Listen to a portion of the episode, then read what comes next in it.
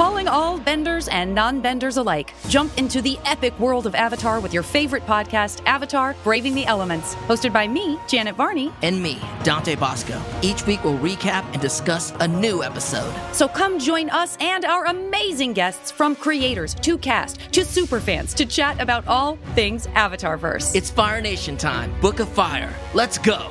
Listen to Avatar Braving the Elements wherever you get your podcasts.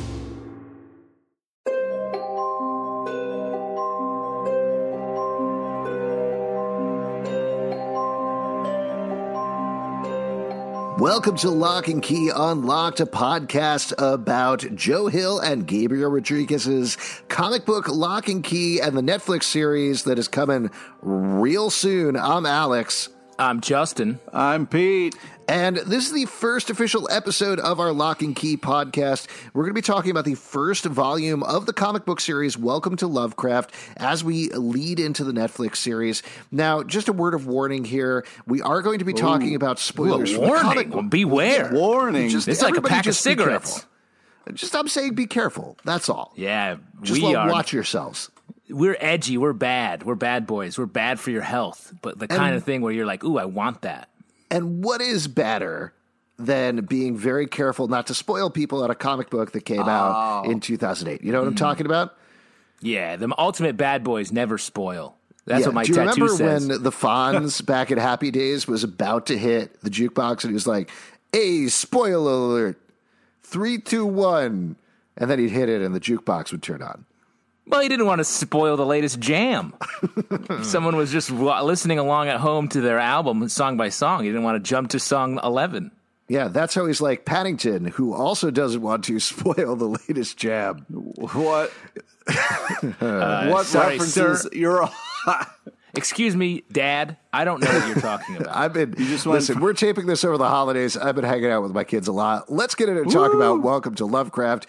Now uh, we are going to be talking about the book, but this is spoilers for the book. It's not necessarily spoilers for the TV series, which is, as far it as we know, going though. to take its own path, remix things, change things a little bit. So think of it more as a primer, a prep, uh, if you will, getting ready for the TV show itself.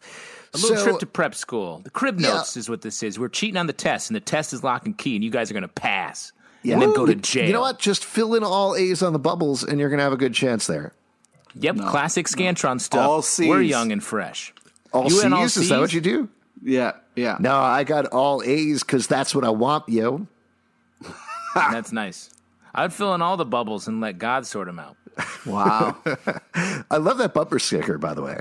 yeah, it's right there. I have a tattoo on my back and then a bumper sticker on my ass. Wow. Now, before we get into the book proper, let's talk about a little history of uh, Locke and Key. I think uh, this is interesting to know, but it's also kind of important to know to understand the world the way it was when this book came out. Now, 9 11 had time. been seven years earlier. No, wow. let's not do that. Alex, no. no, don't do that. Okay, so uh, Locke and Key, written by Joe Hill, art by Gabriel Rodriguez, as we mentioned, colors by Jay Fotos, letters by Robbie Robbins. It was edited by Chris Ryall. Remember that name in a little bit, in a second, because he becomes very important. But the book, when it was released, February 20th, 2008, sold out in a single day. Uh, this isn't Oof. necessarily a complete rarity for comic books, but it was a big deal because it showed the amount of hype that was being behind this book, particularly from two main creators who weren't quite as well known in the comic book space. For Joe it took Hill, me years to sell out, so it's really nice that they went right yeah. for it. Oh By the way, God. congratulations! You finally reached what was it? The New York Times bestseller list. That's exactly right. No, and, you're uh, just a sellout. Ooh, yeah. So Joe Hill had published two books at this point 20th Century Ghosts in 2005, which was a short story collection, Heart Shaped Box, his first novel in 2007. Now, the other thing about Joe Hill that you should probably know, or you may know already, is he is the son of Stephen King and Tabitha King. Stephen King and Tabitha King, obviously two very famous horror writers. Uh, and Joe took, I believe it's his middle name and also his mom's maiden name, Hill, because he didn't want to be associated associated with Stephen King. He didn't want to just ride on his dad's name into his career as a horror writer. He knew he would have comparisons with him, and so he decided to forge his own career. He had published short stories, kind of cold submitted them for a while, and eventually built it up to the point that Heart Shaped Box, I believe, hit number eight on the New York Times bestseller list. Uh, so he made his name on himself, but he wasn't a huge deal. He wasn't a big bestseller across the board. I did. The, I Lock actually did the same thing in the podcasting world. My Oh, real yeah? name is uh, Justin Mark Marin. what the fuck? Never told you that. What the fuck? That's what I said a lot growing up. But spoiler, that's my dad. I changed my name to Tyler because I wanted uh, more first names. Yeah, that's weird because my name is actually really Alexander This American Life. Wow. Uh, Who that's is the host of that show, I believe? Yep, that's why it's called that. The Great. titular name of the show, uh, titular host. Um, this American Life.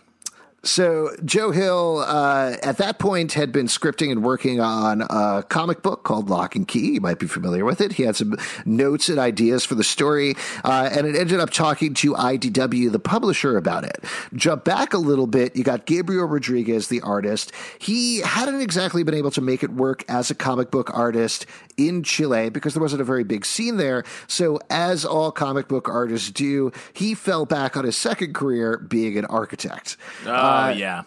Classic. That's why so many buildings have Spider Men uh, outside of them when they're built. You can look them. It's like secret Mickey's at Disney World, but Spider Man in every building. yeah, it's uh, yeah. Pay attention. Look, uh, Pete. Look around the city and see what you see. There's a lot of great architecture and a lot of great superheroes just waiting for you to discover them. And if I might add, Pete, stop walking around looking at your phone. You know, just look up more. Just enjoy the world. Oh, you know? that's very ironic coming from you. No, man. I threw away my phone years ago. Alex walks around Brooklyn with an Oculus Rift on, screaming about shapes. So Gabriel Rodriguez uh, was working as an architect at the same time. He uh, still got his comic book chops working by drawing a few trading card games, I believe, in Chile specifically.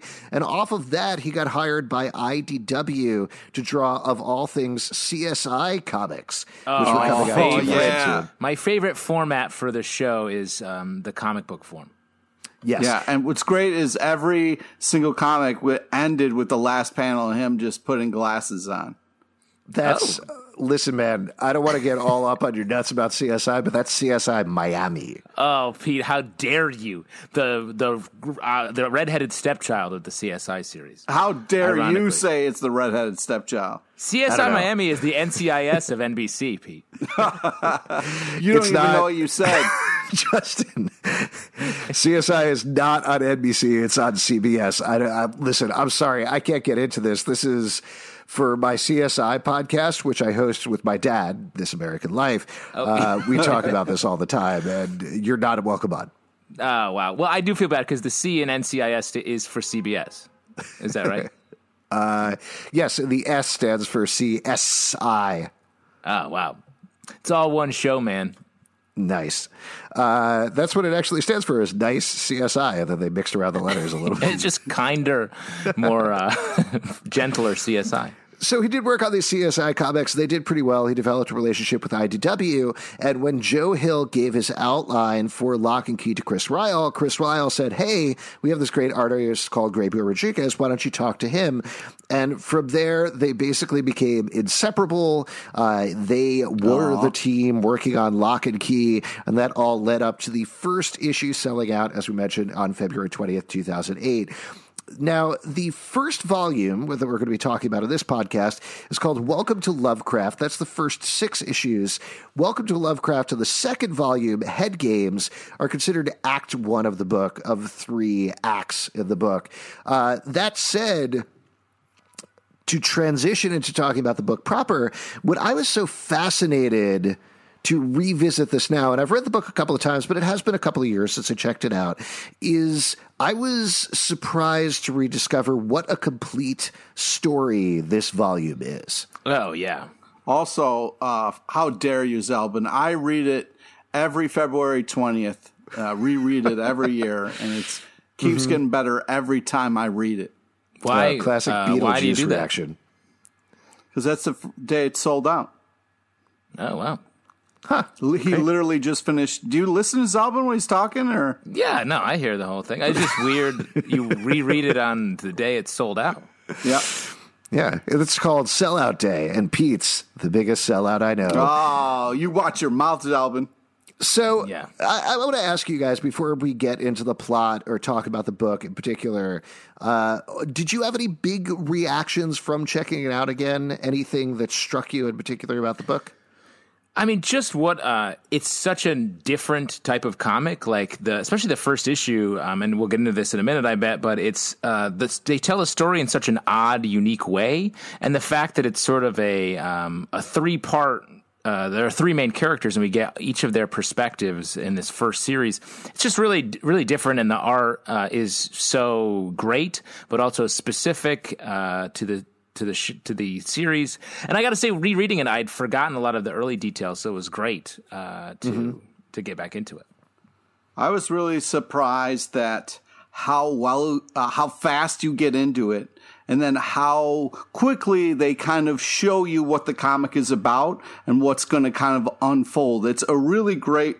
Uh, I didn't remember like how quickly they were like, "Hey, this is our world. This is what's happening. Uh, if you like this, you're going to have the best time ever." You know, uh, I really Wow. appreciate that going back and time ever. rereading it. I think it's an amazing story. No, we're not disagreeing with you. It's just that's a bold statement to say the best time ever. Okay, well, uh, as far as comics and storytelling and art, Yeah, have you ever are- been on a roller coaster, Pete? Yeah, Have you ever had sex? Oh, have you ever had sex on a roller coaster? Because that's fucking crazy, dude. It's Every fe- crazy. every February 20th, after Pete is done rereading Locke and Key, he goes and has sex on a roller coaster. And he's like, not as good, bro. Not as good. Yeah, rereading that volume was better than the sex I just had on this wooden roller coaster called the Cyclone.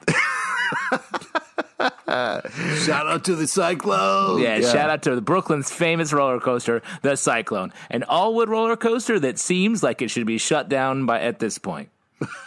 Coney Island, more like Bodie Island. Know what I'm talking about? That's what I'm talking about. That's actually So- what a lot of people there are talking about, Alex. Oh, are they? Yep. Oh, You should I'm check it out. there for the delicious Nathan's hot dogs that you can't get anywhere else. Oh, those are su- super delicious. Is the word people say the most on Coney Island.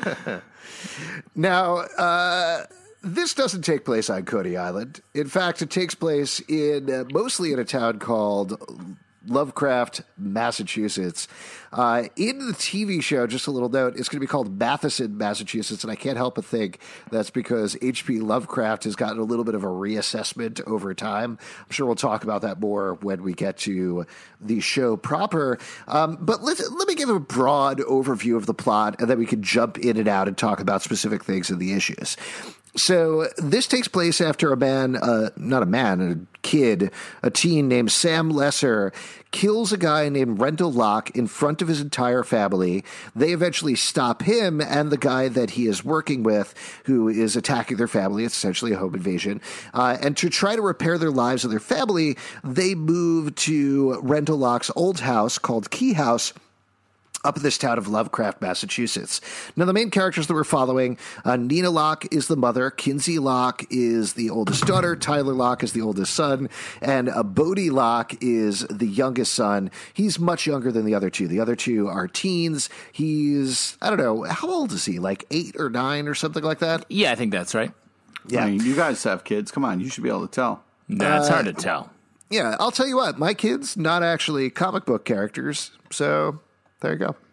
No, Alex, one of your kids is a comic book. character. yeah, that true? I mean, come on, man. Oh, Yeah. man. It's the Which one one? who- No, don't tell me. I know which one. I know which one it is. yeah, you do. I'm glad. So they move up to this house, and very quickly they encounter a couple of things. First of all, they uh, very slowly find out that things with their father, with Rendell Locke, his history with the town of Lovecraft may go a lot deeper than they thought it did. Uh, also, Bodie encounters a mysterious being who lives in the well, in the well house just outside of the main home. Uh, it's a lady who's trapped in the well. And she is after the thing that Bodie starts to discover very quickly is hidden throughout the house, which is these mysterious keys for the title. And each key has a different ability. The ones that we encounter in the first volume, the main one is the ghost key, which unlocks a door. And if you step through the door, you turn into a ghost. You can use your ghost powers to concentrate on things and people and end up immediately there. Also, the ghost can re enter your body, assumably as long as the body is still alive. Uh, the other one that we learn about is the anywhere key that allows you to go anywhere by opening a door.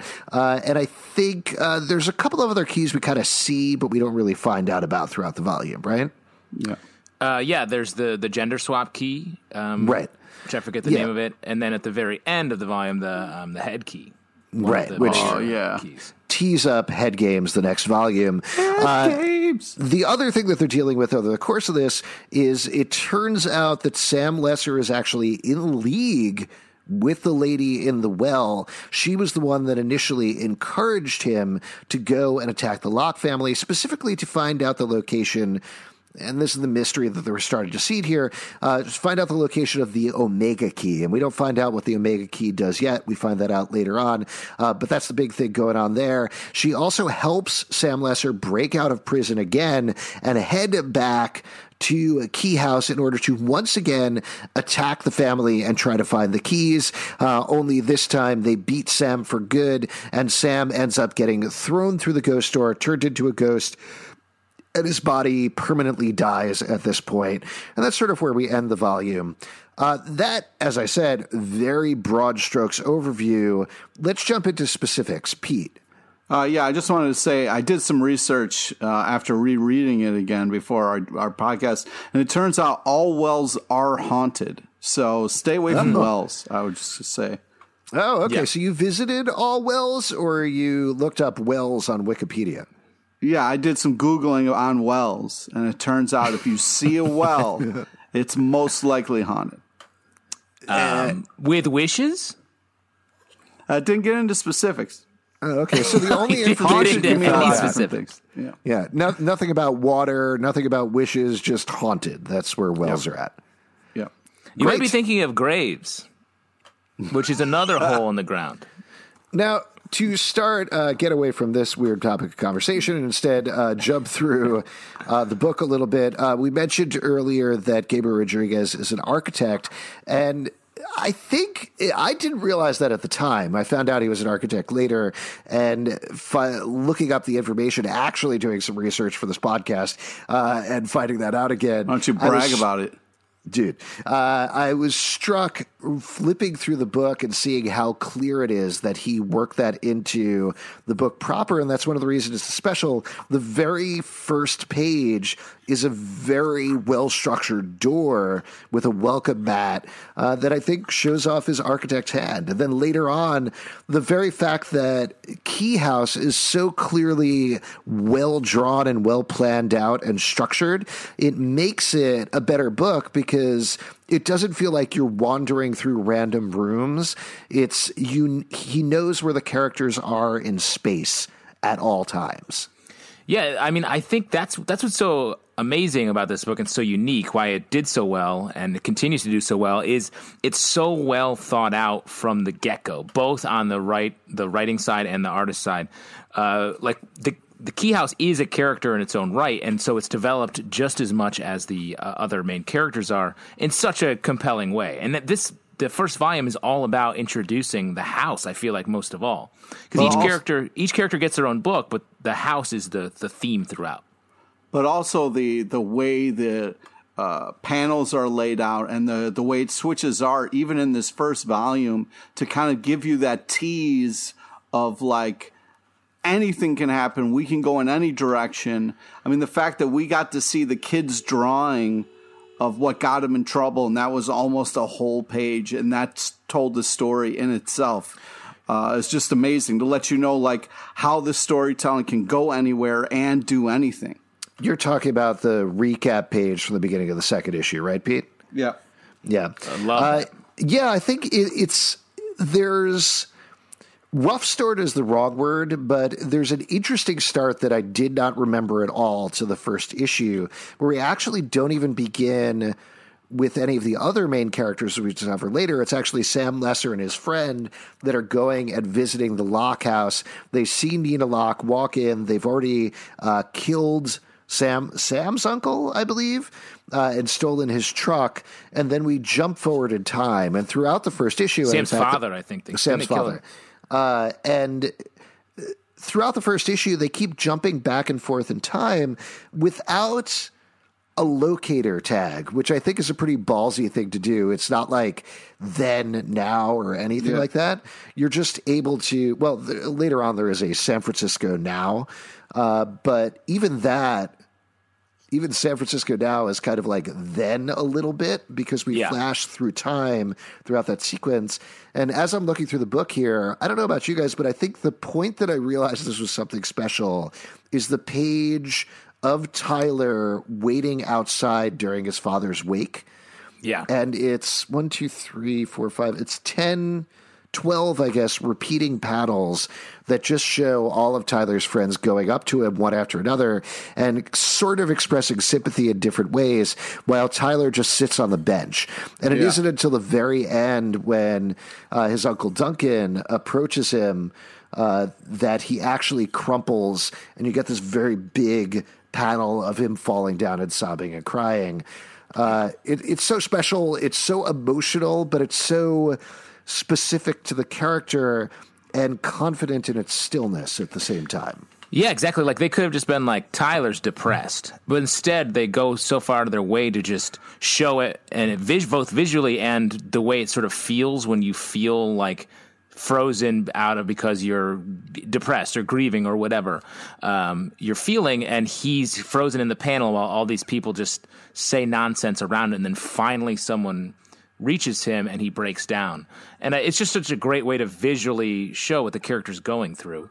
Yeah, uh, the right weight. The yeah, the weight of this uh, kind of funeral and this the, the the death and the way that they're kind of showing like how how painful this is is we don't we're not flinching at all on what's what this character is is doing, and it is uh, such a powerful way to show all those emotions, and uh, it's just such amazing storytelling. Uh, another thing that I think is really special about Locke and Key and the thing that makes it so successful to me, uh, and I think to the three of us, because we ended up talking about pretty much every single issue on our live show as they came out is it's not it's not as evident to the first issue, but as it goes along, even in the first volume, it's clear that they're aiming for the individual issue. Like structurally, this works this volume works as one story. It's telling the story of Sam Lesser attacking this family and them ultimately resolving that conflict. But at the same time, East issue tells an individual part of that story that can exist on its own, that has its own dramatic arc. And that's something that's actually very rare in comics. Yeah. And especially taking the time for it to very confidently go through each character in each of the siblings in each of the first three issues Tyler, then uh, Bodie, and then Kinsey.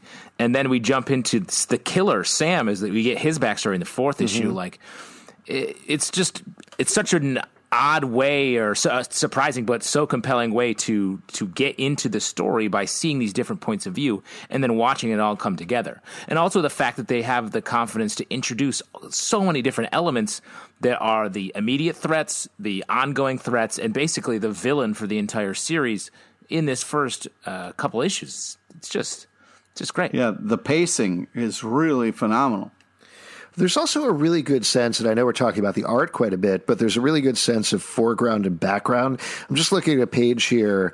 Uh, there's a recurring visual riff of Tyler looking into, I guess it's the stream outside of their house, uh, and seeing his reflection, seeing himself in different ways. Is he a punk?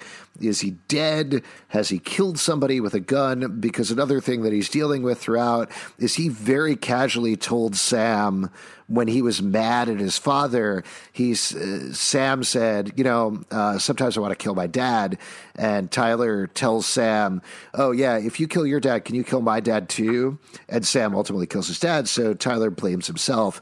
Uh, just gets you. It does just get you. But uh, on this page, which I thought was kind of fascinating that I didn't really notice before, is while Kinsey and Tyler are talking on the stream, the well house is in the foreground. They're asking where Bodie is, uh, what's going on with Bodie, what's been happening with him. There isn't a hand that pops out of Wellhouse or anything like that. Uh, but it's so clearly like there's this threat in the foreground, they're in the background, and they don't quite see it coming for them. Uh, and that's another thing that I think is really special with Gabriel Rodriguez's art. Yeah. Um, one thing I wanted to say uh, Yeah.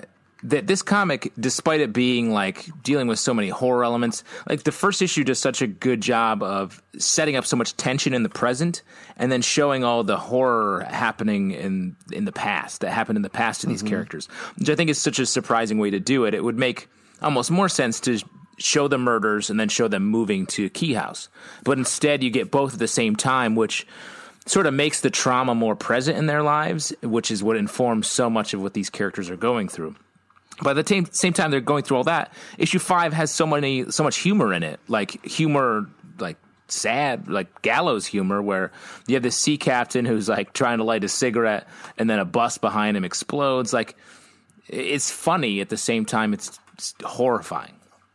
Yeah, I mean that's one of the things that uh, I don't like horror. Uh, you know, as a genre as much. Like there's some stuff that I think is uh, really cool when it's trying to do stuff, but for me, what I really loved about this was the heart, the like Justin was saying, the humor, the different emotions. There is hope. It it's there is some a real like kind of. Uh, uh, it's very unique and itself in a way that is just kind of you're drawn to it and you kind of can't look away. That also shows up at the end of the first issue when Bodie eventually uses the ghost key for the first time, walks through, and there's two pages where he figures out he's a ghost, comes back in and brings his body back to life while there's a butterfly on it. And the idea of a seven, eight, or nine year old kid or whatever he is being dead on the floor could be horrifying, like absolutely hmm. terrifying.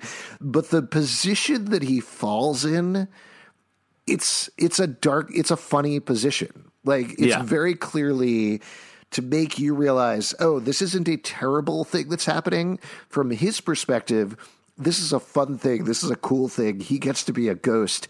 Isn't that awesome? And that says so much about Bodie's character right there. Yeah, he's like a goofy look on his face. Yeah. Because he's playing. Now, uh, let me let me ask you a question. We also get to meet uh, Duncan a little bit in this volume. Uh, he's a character that um, not never quite works for me, but he always feels like an odd fit in the comic book in a Yeah, certain because way. he's just pretty chill. yeah, He's like And a cool find out- uncle. he is. He's uh, Uncle Dunk. That's what I'm saying. Uncle Dunk. Dunkle. Yeah. Dunkle, Dunkle, Uncle. Uh, yeah. So uh, I don't know, uh, But I think we- that's on purpose. Just to give him that extra edge. wait. Making him cool and chill gives him an edge. No, makes him like the you know, he doesn't seem like he fits. It's there's something like kind of uh interesting about him. Instead of just having like a cool uncle or whatever, the fact that he f- doesn't feel like he fits is kind of cool. I'm not quite sure I know what you're saying. You're saying inherently uncles don't fit in and uncles are bad people. Right, Pete? no, no, no. I'm just saying Just instead uncles of are bad. like, Like, hey, any look uncle, at this. any uncle on this podcast specifically is bad. I'm just saying, like, I think it's a unique take to kind of have this showing him, but also showing him with the different layers that, you know, it's not everything's not simple in this book. By the way, Pete, you were working on that spec script for Bad Uncle, right? How's that going? Oh man, it's like Bad Santa Four, but it's about being an uncle. Oh, Oh wow, Yeah. you Yeah, skipped all not- the way over Bad Santa three. That's how cool that script is. yeah. Well, we've all that script leaked a while ago, so I feel like it's out there. So that's why we had to go with four. Nice. And way to get rid of all the Santa stuff. Nobody Wait, liked I'm that sorry. part of it. I just, I just have to ask. There was actually a script for Bad Santa three that leaked. No, I don't think oh. so. I don't think so, Alex. If I can just read the situation, I'm just doing a bit. Oh, okay. I think it's Uh, funnier saying Bad Santa Four, like they kept going with it. Oh, okay. Wow. Talk about prep school. Alex just got schooled by uh, by Pete's sequel jumping bit. Yeah. Uh, so let's keep working through here because the second issue, we met the lady in the well a little bit in the toilet in the first issue, uh, but we get to meet her proper in the second issue uh, when Bodie goes to the well. At first, she thinks she's an echo in the well. Uh, what I think is a fascinating choice is to show us her in the well very quickly. Like there there would be, I think, a choice to just leave her off screen as much as possible. But she's worked into it. We get to see her right in the second issue, her full body. Uh, we understand that she is not an echo, that she's a being. Uh, why do you think they made that choice? I think the way the story moves is developing these villains simultaneously, and then the reveal later is that they're working together. Uh, So I think they sort of had to had to move fast, and that, I think that goes back to they had such an understanding of what kind of story they wanted wanted to tell and the plot they wanted to just get to that they were like, oh no, we can't be coy about this. It's time to it's time to move. Yeah. Yeah, there's so much shit that goes down in this book. They were like, yeah, payoff on this probably wouldn't be. Let's just show it because it's it's creepy as well. It definitely is creepy. It's just uh, there's definitely different ways you can go in horror, uh, and they choose something different and interesting with the lady in the well. We're bouncing around her name a little bit because they don't mention it quite as of yet, uh, but. Another thing that jumped out at me, and maybe you remember if this comes back because I'm holding off on reading the rest until we talk about them.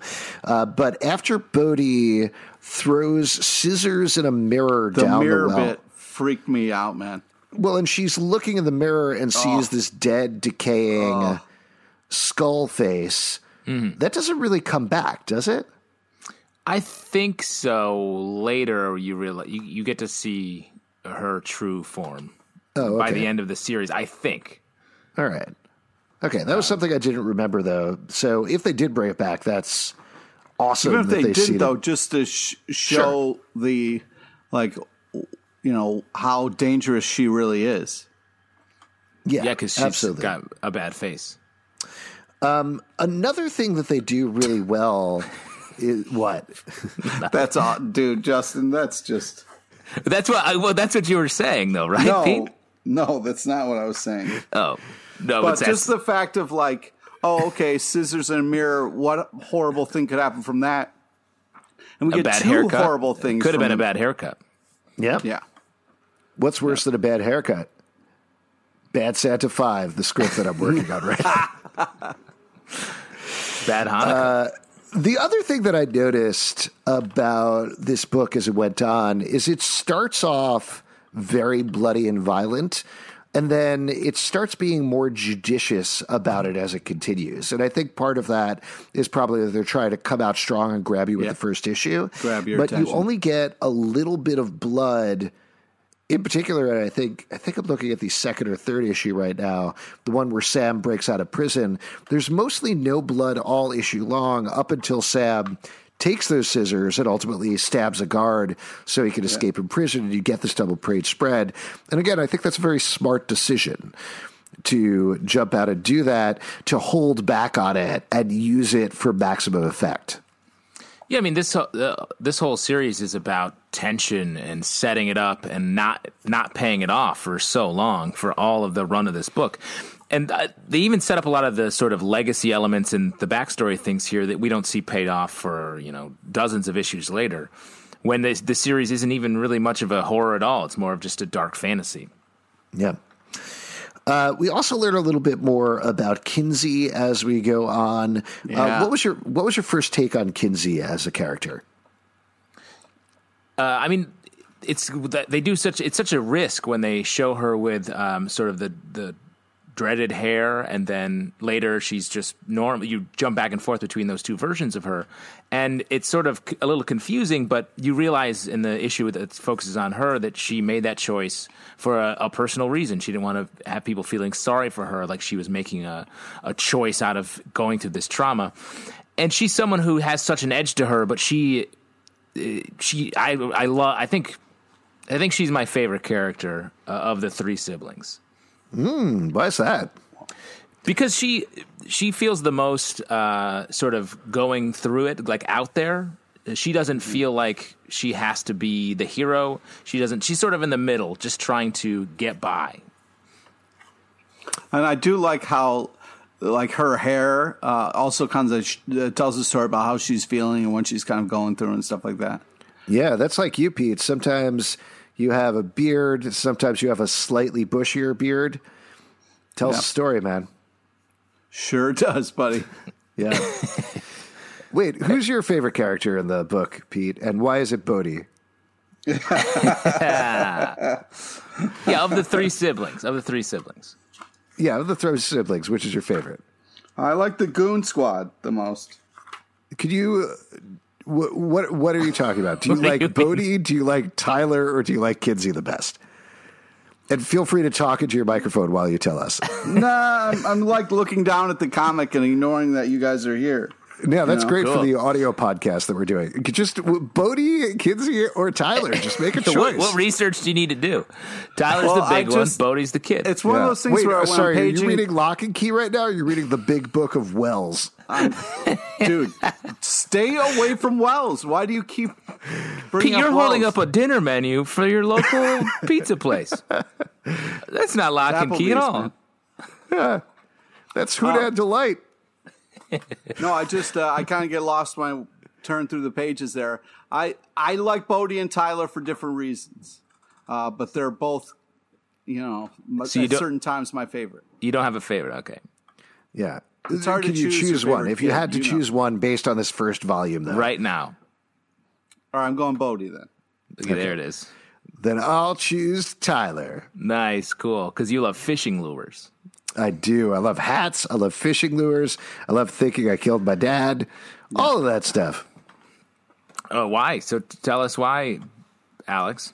No, I do, I do like Bodie the best. I mean, I think Bodie is just the most fun character in the book. His he is the very like classic Amblin type character, like Goonies, Yeah. uh, ET type character, where he's the one who's like, "Let's go on an adventure," and everybody else is off on their own things. But he's the unifying ingredient that actually gets the family together. Exactly. He gets the mystery going. He's the one who is young enough to not just believe in magic, but also to try magic. And I love that. Yeah. Uh, and he's funny. Like he's a, he's a funny character. Kinsey is dealing with so much. Tyler is dealing with so much. Yeah, Bodie is the only one. Yeah, I like Tyler because uh, I think he's he's just he carries everything because he's the oldest. He's taking on a lot more responsibility, and he's kind of also old enough to realize how fucked they are and how much trouble they're actually in. So he wears a lot of it. Plus, he's kind of a big goon, which I appreciate. yeah. Good squad. Another character that you should probably know about that we meet in this book, uh, and another thing that I think is so smart about what's done here that you mentioned earlier, Justin, is all of the characters that you meet tie in in some way. They don't have random characters who wander in and out. And here you meet Ellie Except Whedon. for Doctor Zalben, he just wanders in and out for no reason. no, Dr. Zalben is crucial. They're bringing back Locke and Key for World War Key. And I don't know. You need doctors at war. That's all I'm saying. No, he seemed very random of a character. I kind of wish they didn't have him in there. I'm just I honestly saying. don't like, even think you- he's a real doctor. if you if you had read the book, you would understand that Dr. Zalben is like Bodie, the unifying character. Uh, but we do get to meet Ellie Whedon, who is the gym teacher. We obviously find out that she's much more tied to this mystery than we thought by the end, and she is crucial going forward as well.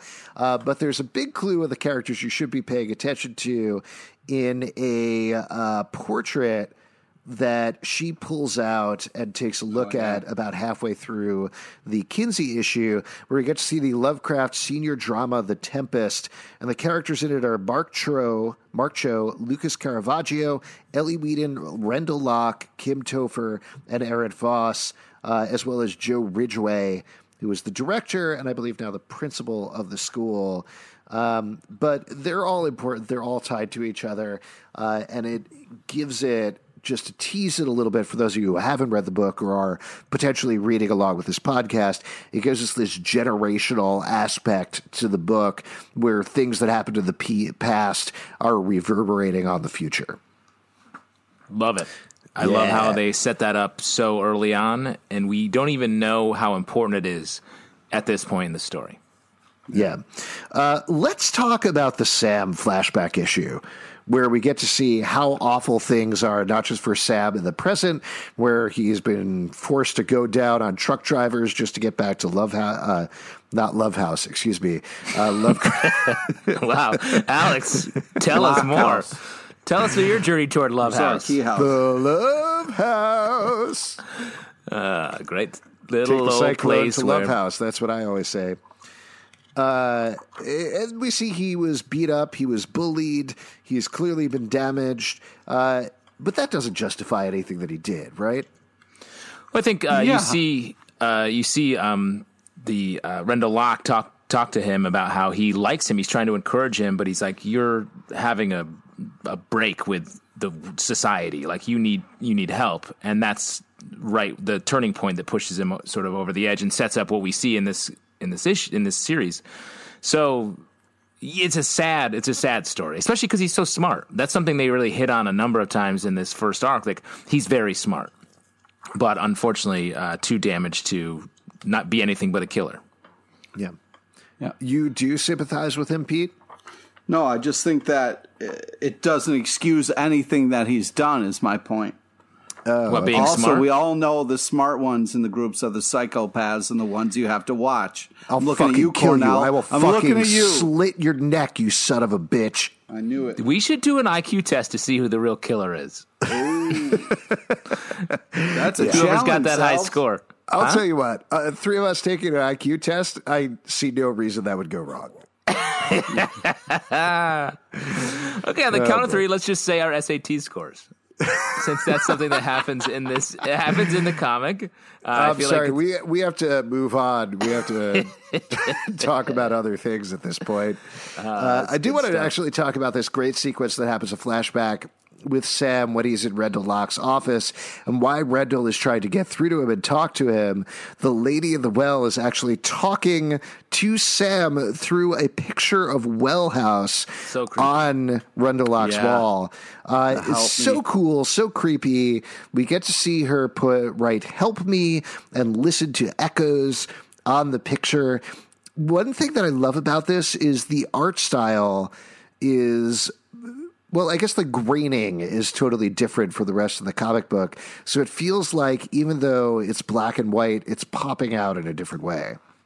Yeah, I feel like that is. It reminds me of seeing something, a piece of art on someone's wall, or something that really sticks out to you. It, the way they did it, it just feels more like photorealistic than the other art in the comic, and I thought that was just very smartly done. Yeah, the the panel layouts and the shit, everything is so thought about and so smart. It's just uh, it's such a great, glorious read. I can't I can't get over it. Now you mentioned uh, this kicks off the fifth issue, uh, the sequence where Sam finally does get to Lovecraft. He sets a bus on fire, kills a guy at a boat, uh, and meanwhile, Bodie really kind of screws up, and we get the single most terrifying panel, I think, in the history of comics, I want to say. Uh, and I want to talk about, I want to get your opinions on why this is so terrifying, because all of us agree that this is a terrifying thing that happens. Uh, Bodie is, over the course of two pages, clicking on a flashlight on the left side of the page. He's turning the flashlight on and off, on and off, and we get to see the well, which we already know are very scary, uh, on the other side of the page. And then you flip the page. There's a panel of somebody yelling for Bodie. I believe it's his mom. Oh, it's Kinsey, actually. He leans out, says, Down here, Kinsey. And then we cut to a reverse panel of her saying, Mom says 10 more minutes outside and then bed. And he says, Okay. And the lady comes out of the well. So, what is it? Because I jumped the first time that I saw this. What is it that makes this so terrifying? Well, I think it's you can tell that Bodie is bored because he's just kind of clicking his flashlight on and off. And we know what's in the well, so we know to be tense. But the fact that he is so relaxed when he's so close to danger is what makes it so tense. And then when you look away from the danger for a second, and it's that classic like look away, look back. They're they're behind you, and uh, it's just done so well. Yeah, I think Pete's right. It's just like a classic uh, that horror move of like look away and look back and the monster's right behind you. And that's really it's deceptively hard to do that in comics, but they pull it off in this moment. Also, the fact that like they only give you like a couple of pages, but it feels like forever until you see back to what happened. And the fact that like the point of view is now changed where it's like she is above and he is below is just uh, oh, so powerful as well. I think that's a really good point. I mean, definitely the change of perspective helps a lot. I also think taking two pages of build up? Because you think with the lights turning on and off of the well, that would be the point that something would come out, right? Like you see the very sort of flash thing comes closer, flash things comes closer, but it's the lack of anything coming out of the well that builds that tension over the course of those two pages before, as Pete mentioned, we finally do get that paddle, reverse paddle reveal. And I think that's really apt as well in terms of the height differential. She's smaller in the paddle, Bodie is closer and large, uh, but she is looming over him in a specific way. And the shading is such that it's scraggly hair, like a Samara Ring style thing, glowing eyes, the rest of the face is in shadow. It's really scary. Even knowing it's coming, it's so well done. And Alex, let's be clear, like that that is out there and that's coming for you. Oh yeah, yeah. oh cool. I'm gonna sleep really well tonight. Uh, You're gonna sleep really well. oh no, oh, I'm gonna sleep in no. well. Oh, I love wells. I love I love Don't do water. I love getting water out of wells. Uh, the bucket. I love water coming out of a well bucket is the best tasting Mm-hmm. water in the world. Prove me wrong. quick, First uh, off, let's just stop break it playing down. with fire with the wells, man. Uh, All right? What is You've your favorite part of the well? The bucket, the top part of the well, or the interior of the well where the water is? I've been in wells. I've been under wells. I've been on top of wells, and I love the whole process. I Wait, love are you in? Were you in Goonies? How are you in a well? Ah, you know, we've all. I grew up in the country. We've all been trapped in a well before. And our faithful Justin, dog. Justin's the well boy. You didn't know that? Yes, famously the well boy. You're haunted he was then. trapped in a well for uh, 18 years, I want to say. That is true. I grew up uh, in a well.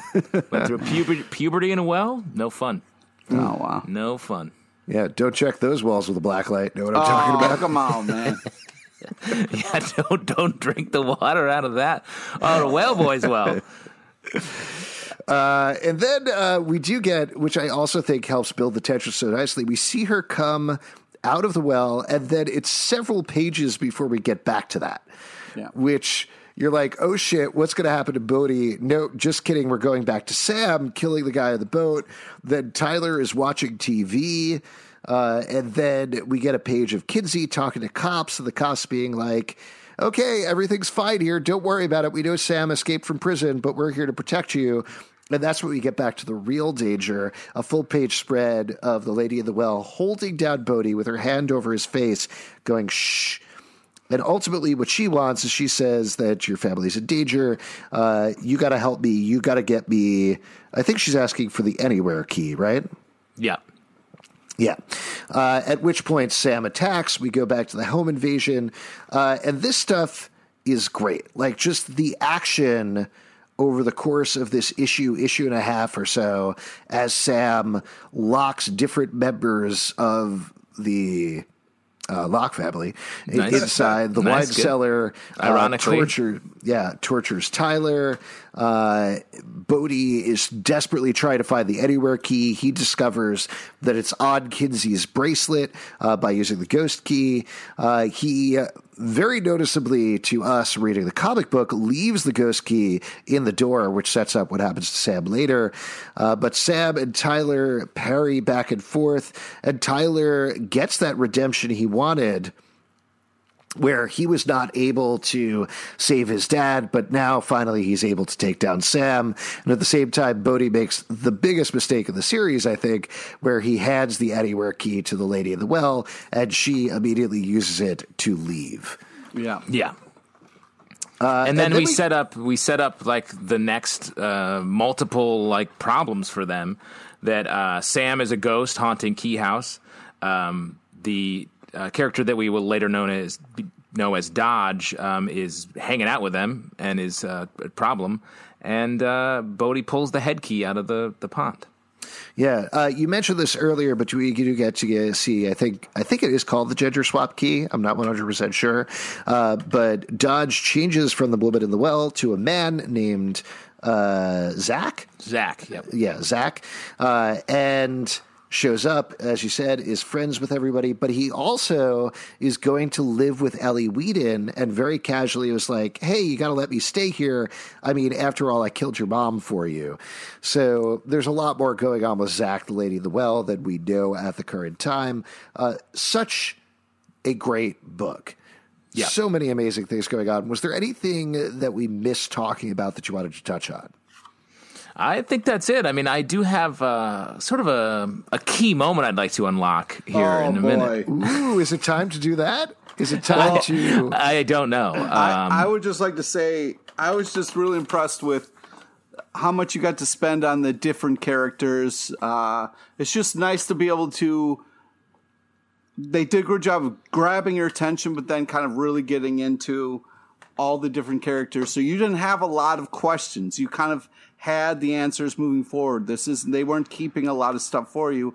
They were giving you little breadcrumbs you didn't realize was going to pay off. But it's just the design of it and the way that they kind of like thought about the whole story and how they were going to start with this first trade is unbelievable.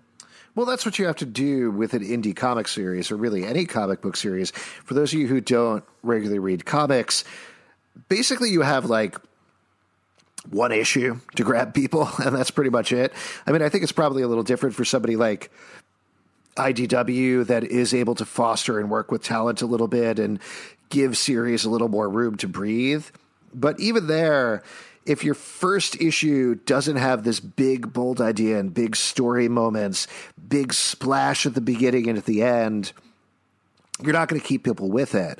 And then if the second issue doesn't deliver the same thing, again, your story is going to fizzle because there's so many things on the stand and so many things that are jockeying for attention. So what they do here is do they have a six volume plan? Yes. Was this the end of the story? No. But at the same time, each issue, like we were mentioning earlier, feels like a complete meal when you're reading it.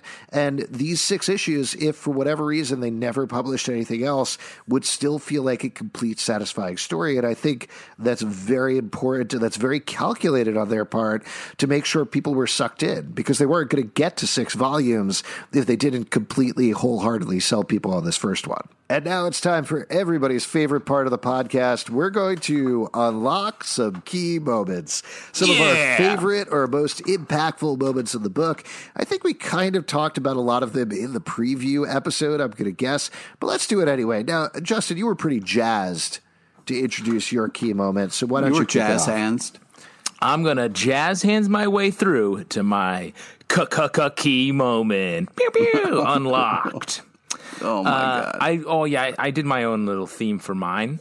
So like, oh okay, like you guys could do that too, or do whatever you want, but that's just mine. Okay. okay. All right. Well, wow. I won't do that riff, but maybe I'll do another riff. Yeah. No. Do it. That's what I'm saying. Do whatever you want. This is your key moment, so it's your turn mm. to shine. Um, my key moment um, is the we talked about this a little bit that the fact that Bodie gives away the anywhere key, releasing uh, the main what we will later realize is uh, sort of a main villain.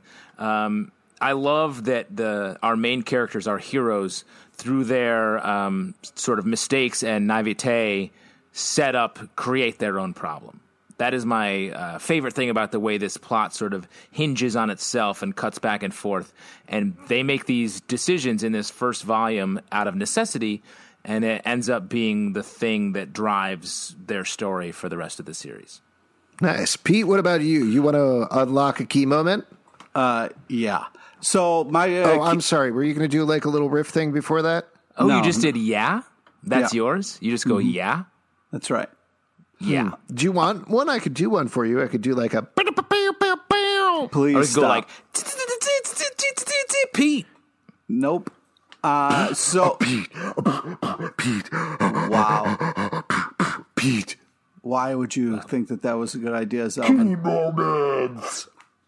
Alex is having some sort of lung malady. Yeah. Wow, you couldn't be I more of a stop dad if you tried. Um, so I think that my key moment is the, uh, of course, the thing that we didn't talk about, but it's a huge moment, is the axe to the back of the head moment. Um, nobody is safe. Uh, also, you know, just if you think somebody is like, you know, not capable of defending themselves, axe to the back of the head. Uh, this comic is insanely over the top and not afraid to take big swings, whether it's with the art or the violence or the storytelling. And I think that moment right there kind of lets you know that, like, you know, pretty important people are going to get cut. You know, maybe cut in half with a double sided black axe, but, you know, they're key to the story. Anybody you're referring to in particular, Pete? No, I'm just saying people get cut. Um, okay. Uh, I'm ready to unlock my key moment. Pete. That's my riff. Oh, interesting. That's my riff now. Sorry about that. so uh, awful. we actually talked about most of them, but I do think that sequence with Tyler at the wake or funeral or whatever it was uh, is so good and so well paced out. And again, really just gives a visual and emotional statement for the entire book right in the first issue that feels so unique from anything else on the stands. And given that we, I don't know, I want to say we still read 30 to 40 comics a week, that it still feels fresh and new reading it again at this point, uh, shows you how special and timeless this book really is. Yeah. Yeah. All right, couple of things before we go. If you would like to support this podcast and other podcasts we do, patreon.com slash comic book club. Also, we do a live show every Tuesday night at 7 p.m. at the People's Improv Theater Loft in New York. Come on by and we will definitely chat with you about Locke and Key. Uh, now, we should mention we're going to be doing the next volume, Head Games, a week from now. Uh, so make sure to read it and then come back here. Also, subscribe to the podcast. It's now available everywhere on iTunes, Android, Spotify, Stitcher, or the app of your choice. Uh, and you can get it there. You can also follow us socially, Watch When Watch Pod on Twitter, Facebook, and Instagram. So check out stuff there. And uh, let's do a sign off, which is, of course, lock it up, y'all. Oh, my God. No? Yep, that's it. That's it from that now it? on. Oh, or we could all make. Oh, I know. We should do our usual sign off where on the count of three we say our SAT scores. Okay, one, two, three.